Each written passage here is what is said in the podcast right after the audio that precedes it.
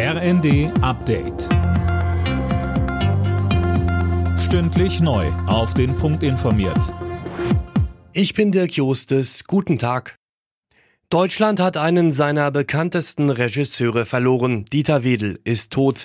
Das hat das Landgericht München mitgeteilt. Dort war ein Strafverfahren gegen den 82-Jährigen anhängig. Ihm wurde Vergewaltigung vorgeworfen. Demnach starb Wedel bereits vergangene Woche in Hamburg. Über Nord Stream 1 wird wohl ab nächster Woche wieder russisches Gas nach Deutschland fließen.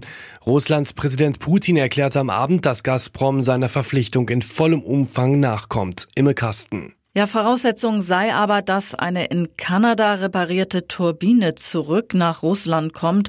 Sonst könnte es zu einer weiteren Drosselung der Lieferungen kommen, sagt er. Aktuell wird Nord Stream 1 noch gewartet. Schon im Vorfeld hatte Russland die Gasmenge gedrosselt. Die Bundesregierung will die Gasspeicher in Deutschland vor dem Winter eigentlich zu 90 Prozent befüllen. Der Vorsitzende des Weltärztebundes Montgomery fordert für den Herbst wieder härtere Corona-Schutzmaßnahmen zu ermöglichen. Den Funke-Zeitungen sagte er, man dürfe da keine Option von vornherein ausschließen. Sönke Röhling. Ja, und damit meint er vor allem Lockdowns und Kontaktsperren. Wer die kategorisch ausschließt, der hat weder den Sinn des Gesetzes verstanden noch den Ernst der Lage begriffen, so Montgomery.